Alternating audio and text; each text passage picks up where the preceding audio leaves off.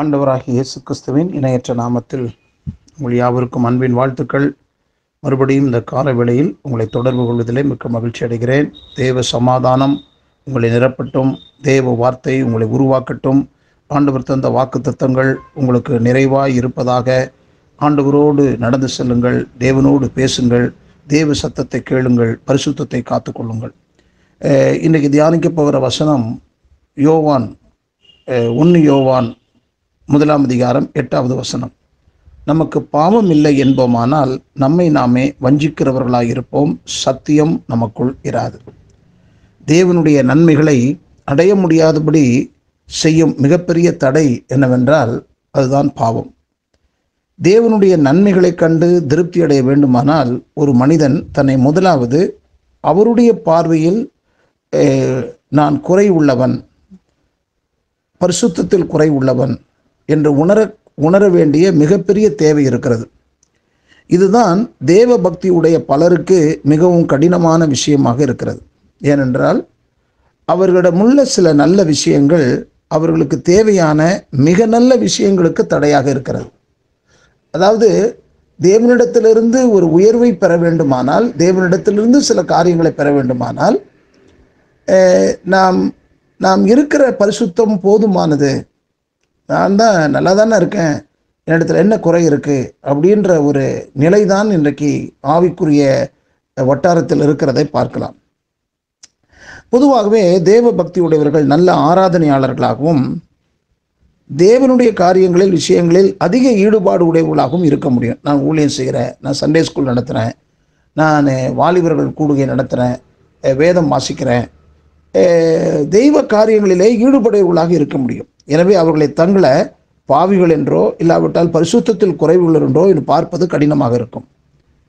தேவ பக்தி உடையவர்கள் நல்ல பல செயல்களை செய்கின்றவர்களாக இருக்க முடியும். எனவே நற்செயல் புரிகின்ற தங்களை பாவிகளாக பரிசுத்தத்தில் குறைவு குறைவுள்ளவர்களாக பார்ப்பது மிகவும் சிரமமான விஷயம்.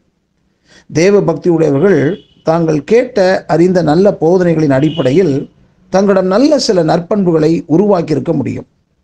அவ்வித நற்பண்புகளை உடையவர்கள் தங்களை பரிசுத்தத்தில் குறைவுகள் என்றோ இல்லை பாவிகள் என்று பார்ப்பது மிக மிக அரிதான விஷயமாகும். நிக்கோதமை பற்றி நம்ம எல்லாருக்கும் தெரியும். நிக்கோதயமும் நல்ல தேவ பக்தி உள்ளவன் நீதிவான் அவன் பல நற்செயல்கள் புரிந்தவன். அவனிடம் தேவபக்தி சார்ந்த நல்ல பண்புகள் இருந்துச்சு. அவன் ஒரு நல்ல ஆவிக்குரியவன். ஆவிக்குரியவன் என்றால் தே தே பல ஏற்பாட்டு வசனங்களை அறிந்தவர் பரிசெயன். அவன் போதகன் இஸ்ரவேலில் போதகன் போதிக்கிற ஒரு மனிதன். இதெல்லாம் அவனுக்குள்ள ஒரு பாசிட்டிவான ஒரு காரியம்.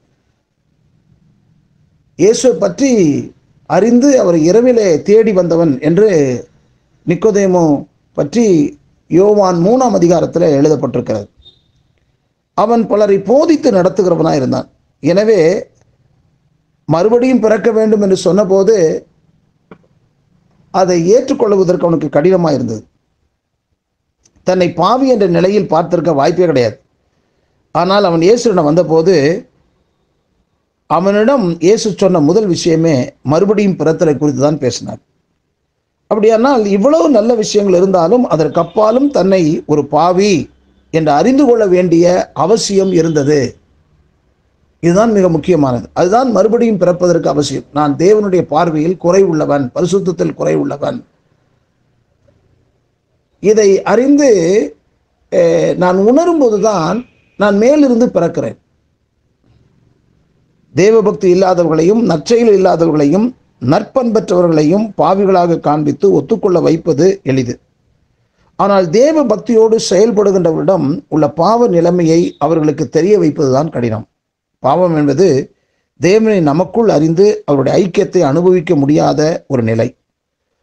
பாவம் என்பது தேவ உறவை நமக்குள் ஆழ்ந்த தாகத்தோடு தேட விரும்பும் விருப்பம் போதிய அளவு இல்லாத ஒரு நிலை. பாவம் என்பது தேவனுடைய பூரணமான ஆளுகைக்கு இசைந்து வாழாத இயலாத ஒரு நிலை. பாவம் என்பது தெய்வீக சமாதானத்தையும் சந்தோஷத்தையும் அடையாளம் காண முடியாத இயலாத ஒரு நிலை. இவற்றின் அடிப்படையில் தான் ஒருவர் பாவியா இல்லையா என்பதை பகுத்தறிய முடியும். இதை உணர்ந்து இந்த காலவேளையில் செயலாற்றுங்கள். அவருடைய பார்வையில் நான் குறைவுள்ளவனாக இருக்கிறேன். இன்னும் நிறைவானவனாக இருக்க வேண்டும் என்பதை உணர்ந்து எந்தெந்த காரியத்திலே குறைவுள்ளவர்கள் என்பதை நினைத்து பார்த்து ஆண்டவரோடு ஆண்டவருடைய வார்த்தையோடு ஆண்டவருடைய பிரசன்னத்தில் உங்களை உங்களை நினைத்து உங்களை ஆராய்ந்து பார்த்து உங்களை அர்ப்பணியுங்கள்.